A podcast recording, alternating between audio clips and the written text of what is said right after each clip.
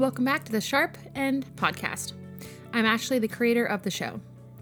If you value this show, please show your support by becoming a Patreon member. Head to patreon.com slash the Sharp End Podcast. There are multiple levels you can choose from, and you can do a one-time or monthly donation. I produce this show all by myself, and every little bit helps. Sign up and get exclusive Patreon only content. Thank you so much to Jaquetta for her very kind recent Patreon donation. Improve your communication in the mountains. Get yourself a pair of Rocky Talkies. Rocky Talkies are backcountry radios designed by two climbers from Denver, Colorado. These radios are extremely lightweight, durable, and more affordable than any other backcountry radio on the market. Rocky Talkie also donates $2 per radio to volunteer search and rescue teams around the country. If you need radios for climbing, backcountry skiing, or your caravanning road trips from crag to crag, check these out and make sure to use code SHARPEND at rockytalkie.com for 10% off their radios. Your purchase will also go to support this show. Introducing membership 2.0 from the American Alpine Club. Starting at just $45 a year, we've reimagined the membership experience to better serve you wherever you may be in your climbing journey. We're the largest community of rock scaling misfits in the country, and you belong here. Visit AmericanAlpineClub.org to learn more and join today. This show is also supported by MyMedic.com and Desert Mountain Medicine. Today's episode, I get to talk with Nick Tollison. He was learning how to multi pitch climb and had a huge fall. Listen to his story and what he learned from this experience. And stay tuned to the end of the episode to learn how you can win some swag from Nick's company called Beta. I hope you enjoy.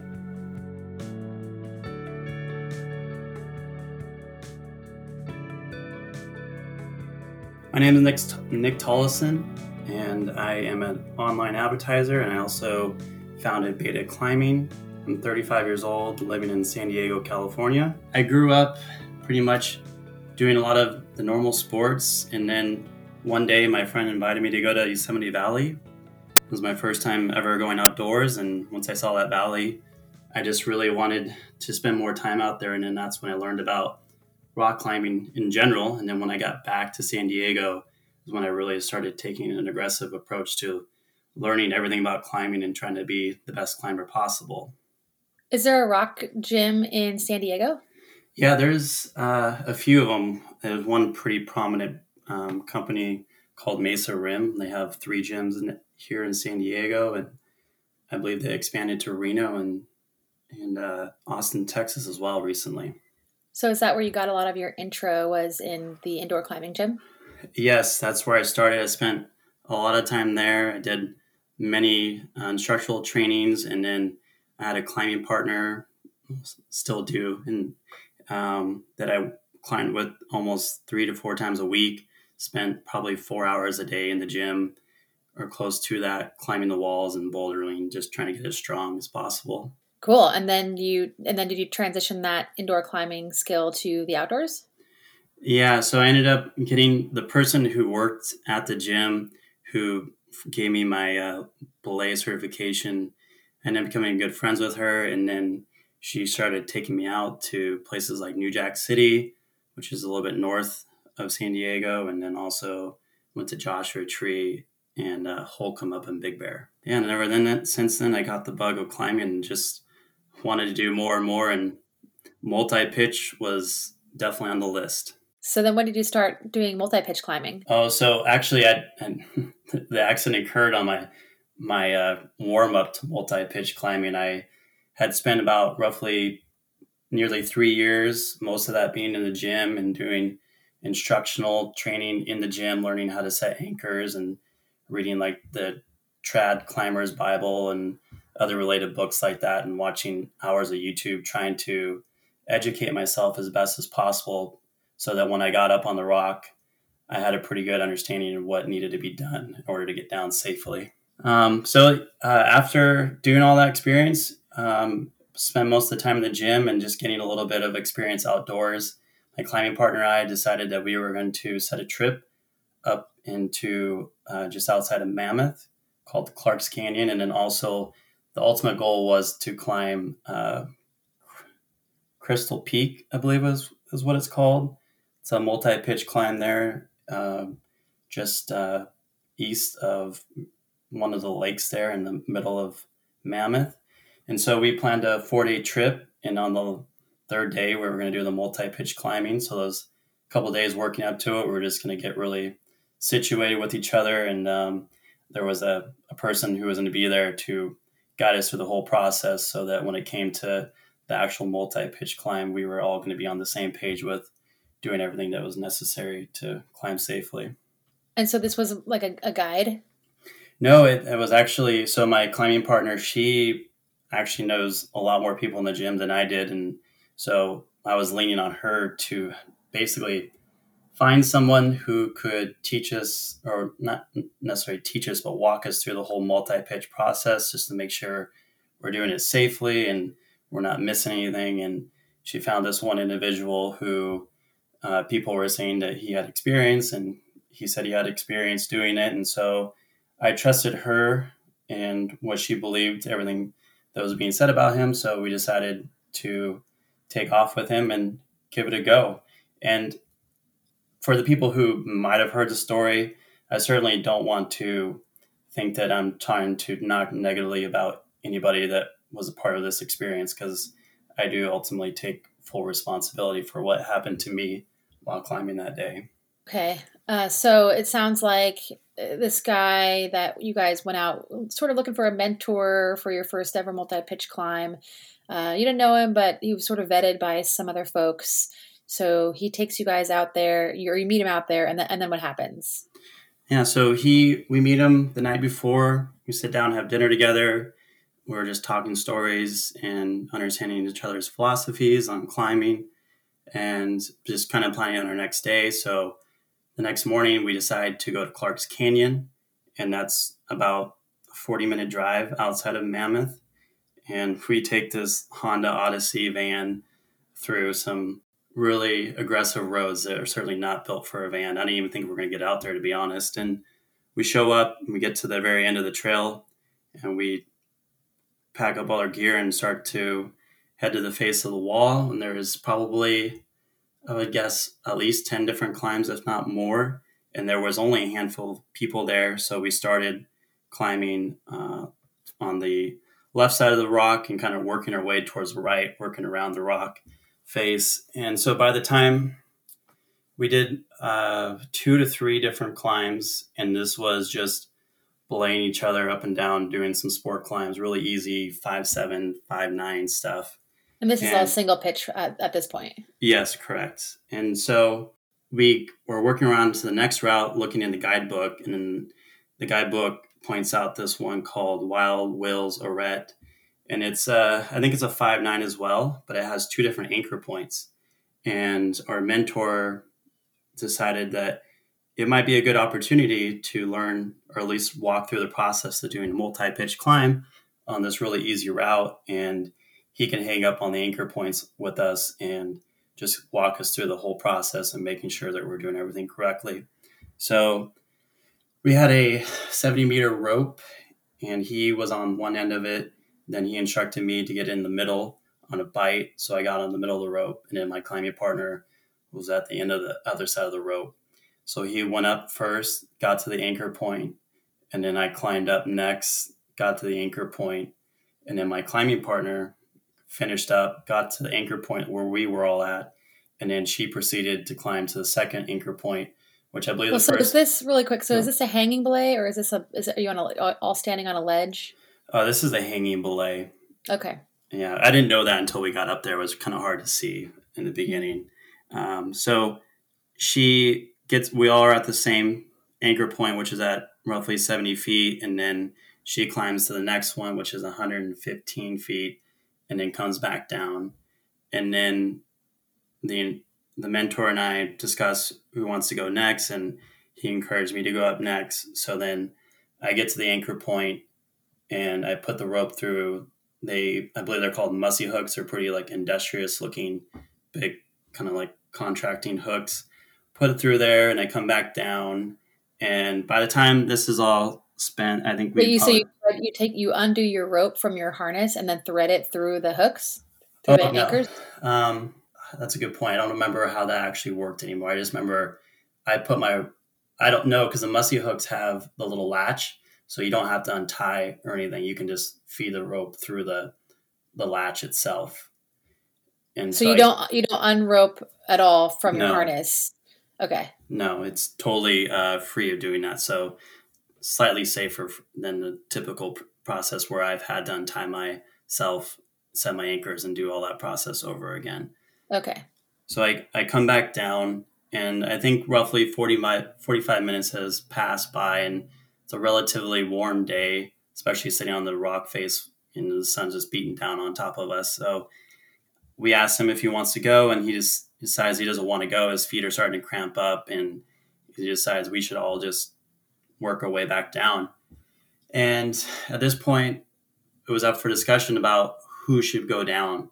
And part of uh, we did discuss while before we started the climb a very general process of how the climb was going to go, but we didn't really provide like explicit detail of you're going to do this, then you're going to do this, and then the first person going down is going to be this person, the second person, and really orchestrate the process out. And so when we are up there, there was a lot of conversation, or not a lot of conversation, but just like a lot of confusion as to who should do what next. And I don't even know why I said it, but I only the reason I can think of is I suggested maybe I should go first because uh, I was just naturally in climbing outdoors previously.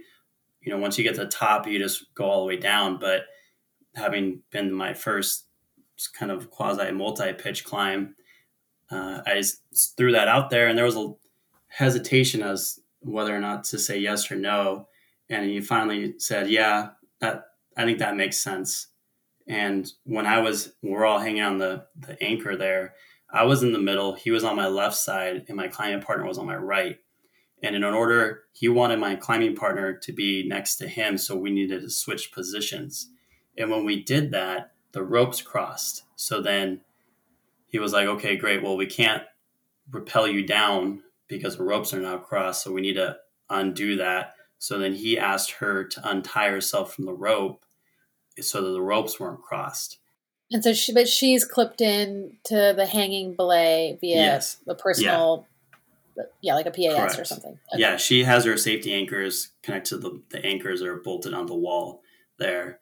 And I I'm positioning myself, getting ready, making sure that my rope is nice and tight and that like my portion of the safety process that I remember is is good. And I didn't want to interrupt what he was saying or kind of like conflict anything he's saying because I was really looking at on him to provide all the instructions and he's far more experienced than I was. So I didn't feel like I was even one to really chime in at that point. And so I was just kind of hanging out, watching, but not really paying attention too much to every subtle detail. And everything that I saw was happening seemed totally legitimate. And then, uh, so at that point, she got me on belay or on the rappel and she was holding my weight and she started slowly letting me down and i was just pushing off and about the third or second time i went to push off my foot that's when i felt the tension of the rope completely disappear. And i thought you know like that would be kind of like the movies where you're falling and screaming and just kind of like failing wildly down. But uh i was actually really calm for some odd reason. And i remember having these like conversations in my head. And as I was falling backwards, the first thing I thought was, well, I should look to see what I'm about to fall onto. And this was the perfect point in the rock because it kind of, the point in which I pushed off was kind of at a slight angle and then it went straight down. And I fell part where the rock basically just went straight down. So I didn't bounce off any rocks at all. And when I was falling and I decided to look down, I went to look towards my right and I went to stick my right arm out to try to brace for the fall.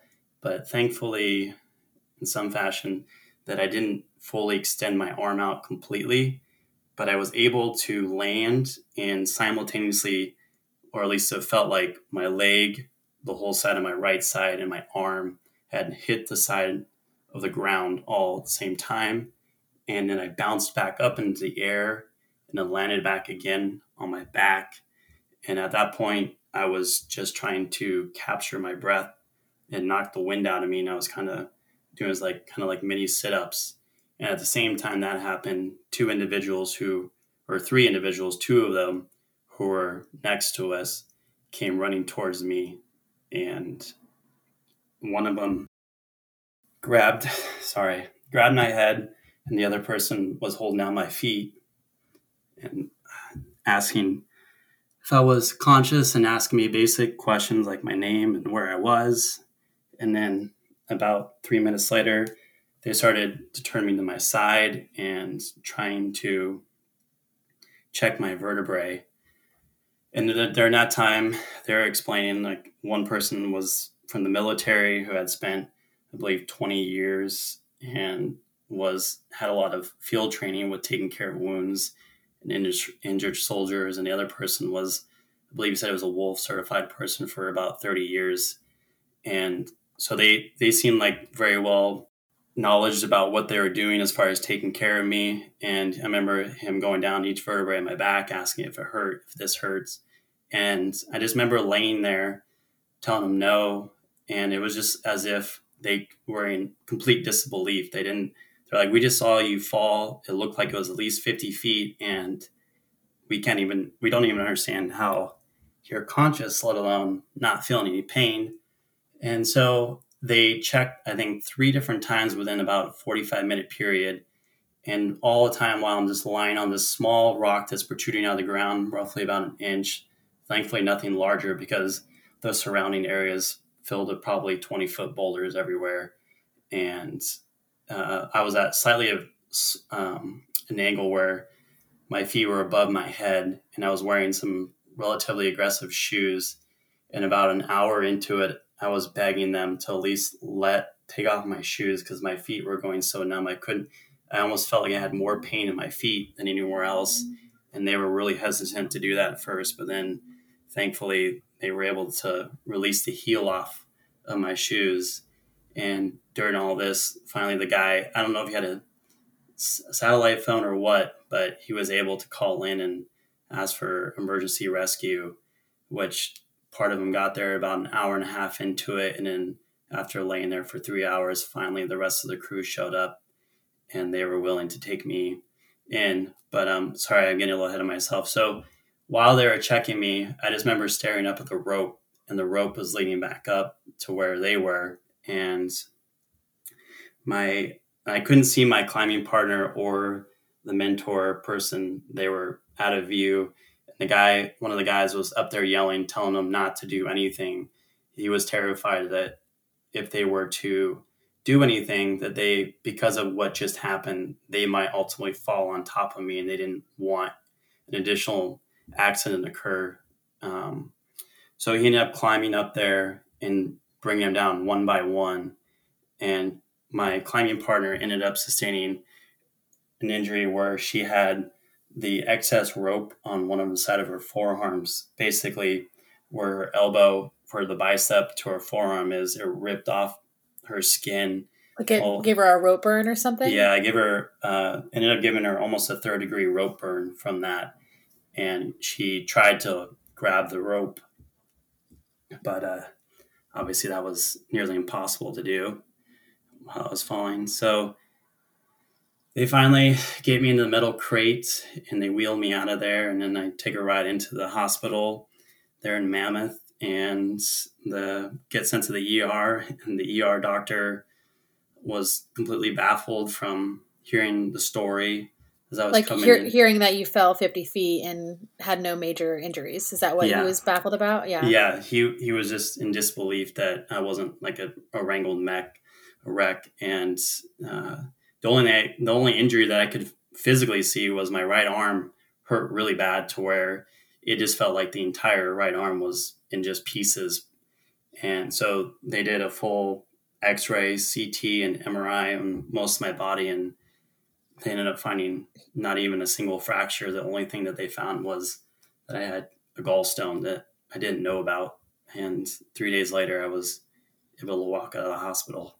Wow, that's incredible. It seems like you really lucked out. Like, luckily, there you didn't fall on any rock, or you know, you didn't like break your back by bouncing off anything along the way. Yeah, it was. I think honestly, it was just like the perfect scenario for avoiding any major incident. I was wearing a helmet, right. and the helmet only had maybe a quarter size scratch in it. So I don't know how I was able to, you know, result in such a small mark on my helmet, thinking of a fall like that, and somehow my head didn't hit harder. And I wasn't wearing a super expensive rock climbing ha- helmet. I was only wearing probably one of the cheapest black diamond helmets you can find out there. And uh, surprisingly, didn't lose consciousness, didn't have a concussion, anything like that. So, what did you learn from this?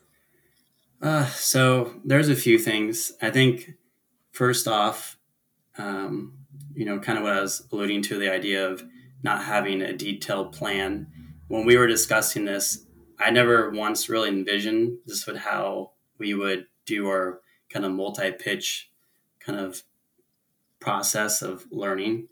And I'm not sure if that's even the right way to going about it, to be honest. But uh, I think now, looking back in retrospect, I feel like if at least if we would have walked through the entire process and explicitly said, okay, I'm going to go up first, and this is what I'm going to do up there. And then when you get up there, this is what you're going to do. And then the third person, this is what they're going to do. And all like really explicitly name out each process of the of doing this, at least the very first time, probably would have made a lot more sense because I think ultimately standing there on the anchor point at 70 feet, and I'm already a person who is is not very comfortable with heights in the first place, and just being up there and having this kind of awkward moment of indecisiveness and not really confident in what needs to be done next uh, caused a lot of additional problems. Like the idea of having her untie herself, but then not tying a knot back at the end of the rope, at least not allowing the rope to go through the belay device or tie it back to her harness was the ultimate mistake there. Um, also, too, like me going down first makes zero sense now thinking about it when I'm in the middle of the rope. I'm getting, you know, led down on the shortest or the shorter part of the rope instead of someone who's on either side of it. Um, and I think just, I think our leader was overwhelmed, if I could, to be honest. I don't know that he was fully comfortable up there. We barely talked after the accident.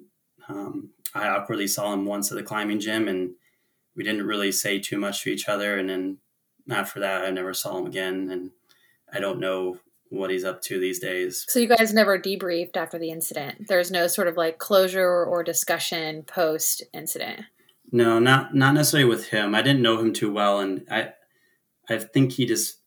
I mean, if I had to guess, I think he felt really bad about what happened, and maybe he was just having a really difficult time with uh, with what happened, and whether or not it was even okay to talk to me. Maybe he thought that had a lot of animosity towards him after the accident, and I'll be honest, in the beginning, I felt like maybe it was pretty much his fault. But now, after taking some time stepping away from it, I definitely feel like even though he was there to help guide us through this whole process, it was 100% my fault for not being fully comfortable with the situation, not being up there and saying, um, you know, like let's hey, really wait a minute. like, it. Can you explain that a little bit to me? Or hey, what like what do you like? Why are we feeding the rope through this way? Or what you know? Why aren't you um, rappelling first? Yeah, sort of any clarifying questions when you're learning something is really is you know you have to take ownership of your own experience. So that's good that you kind of came back around and decided to not blame that guy, like that mentor guy, but instead sort of like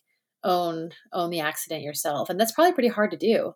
Yeah, in the beginning, I, I it was just like it was such easy to point the finger at him, but right. I realized that you know I all these mistakes that were made, I've read numerous times or watched YouTube videos or just had conversations with people in the gym, and these things, you know, as easy as they are, they probably were like, yeah, yeah, yeah, like that'll be totally natural hanging on the rock and having this conversation, and I realized how different of a scenario it really is when you're doing something completely new, especially on rock climbing.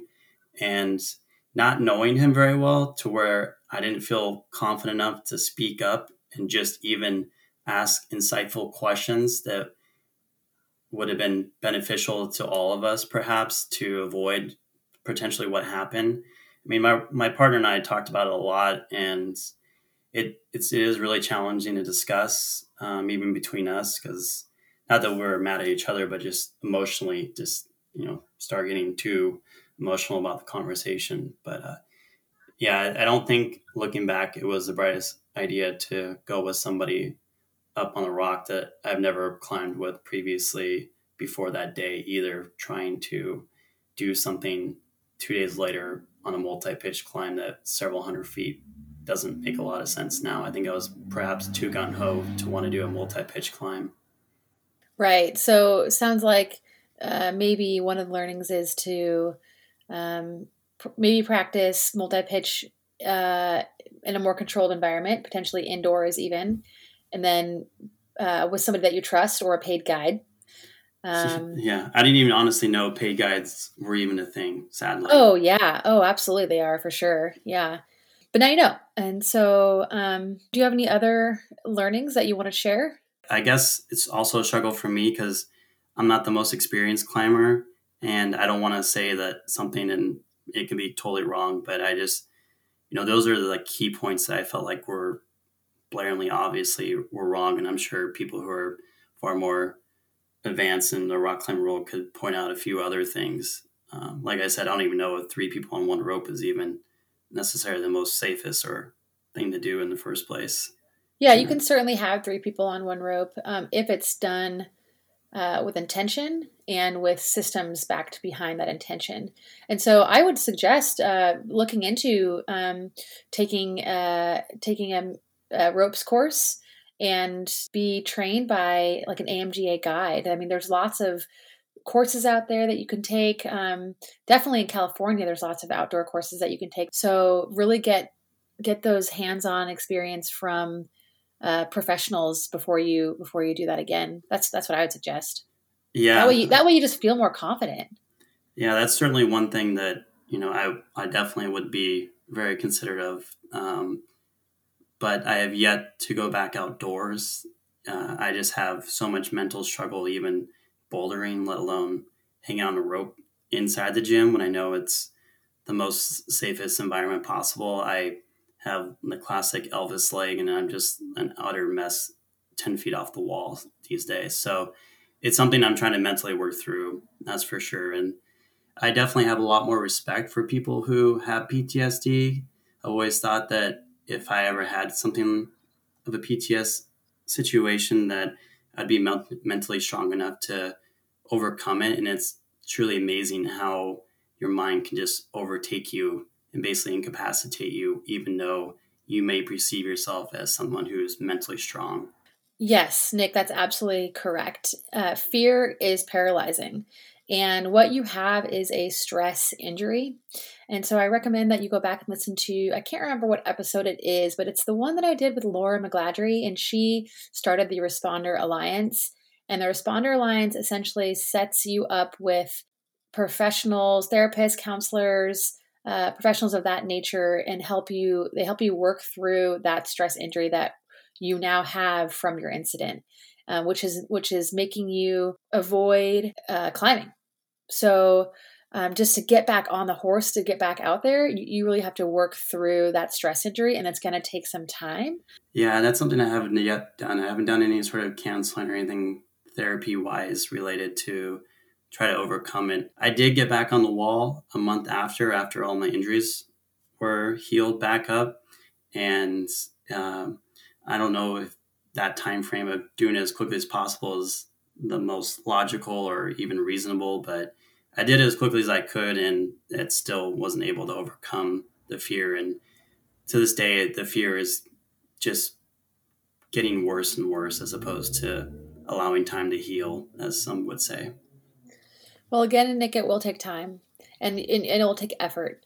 and you'll have good days and you'll have bad days but you have to put in the effort right that's a it's a practice and start small i mean just start by going outside for a walk start small by going for a super short one mile hike start small by maybe committing to do you know one single pitch indoor climb right so just set small goals and then move forward Yes, and I have I actually have executed your advice. I've done almost to a T exactly what you just said, and I definitely agree with you. There there are days in which I'll be indoor climbing, and some days feel ten times better than others, and it almost feels like you're taking two steps back every time you take a step forward. But um, yeah, it's definitely not a an easy process to just overcome such a thing. And and also what I think could help uh, just hiring a one-on-one guide and telling them everything that happened. And that way they can they can sort of be a little bit more compassionate and empathetic to where you're coming from and be a little bit more gentle with their instruction and start small with you. And then t- they'll teach you all the systems in a way that you're able to understand because guides are there to be to tailor their lessons to your learning style. That's a good that's what a good guide and a good instructor does. So if they can figure out your learning style nick then you'll be able to learn that information in a very clear concise organized way that will work for you unlike on you know three people hanging from a hanging belay first time you've ever done a multi-pitch climb when things aren't quite making sense and then one falls so then you know so you know see what i mean so it's just a little bit different of, a, of an experience that you're paying for with a guide than you are just with somebody who's not that you don't that, that you don't know. Yeah, and I definitely that's probably another mistake. If you had to add another one, is now that I know that guides are a real thing, I would if I were to ever go do it again, it would certainly be with a paid guide because I definitely agree with that concept of what you just said about them and I've thankfully met two of them so far, but I have yet to do any outdoor climbing because I haven't been in a gym to even climb at all due to COVID, of course. So, uh, I, uh, once I do get back in the gym, I am certainly going to go in that direction with a guide.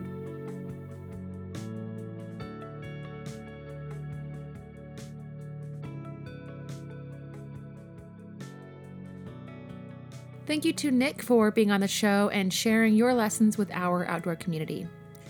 Thank you to Rocky Talkie, My Medic, Desert Mountain Medicine, and the American Alpine Club for believing in my passion project. My Medic began after a tragic automobile accident. Lack of equipment and training led to a family member bleeding out, waiting for emergency medical services. My Medic's goal is to prepare everyone with equipment and training for the unexpected emergency. My Medic is assembled in the US, covered by a lifetime guarantee, and the most visited first aid website in the world. Having access to proper first aid equipment is essential for anyone. Whether you're building a house or just driving your car, always have quick access to proper first aid supplies. Each kit is packed with life saving tools that are easily accessible. These bags are also super tough and functional, perfect for any activity. I prefer My Medic first aid kits because they look great, have a ton of features, and are packed with a bunch of essential supplies. Get your first kit today at mymedic.com and take 20% off with code SHARPEND20. Desert Mountain Medicine offers an array of courses ranging from wilderness first aid to wilderness first responder. Whether you are a backcountry enthusiast or a guide, DMM has you covered. Having the wilderness first aid knowledge in the backcountry is essential for you and your partners. If you're ready to take a WFR course, visit desertmountainmedicine.com. Are you ready? It's time for the giveaway. And I teamed up with Nick from Beta to do three giveaways. We'll do giveaway every Friday for the next three weeks. Follow my Instagram and Facebook to learn how you can sign up. And as always, remember, play hard and be smart.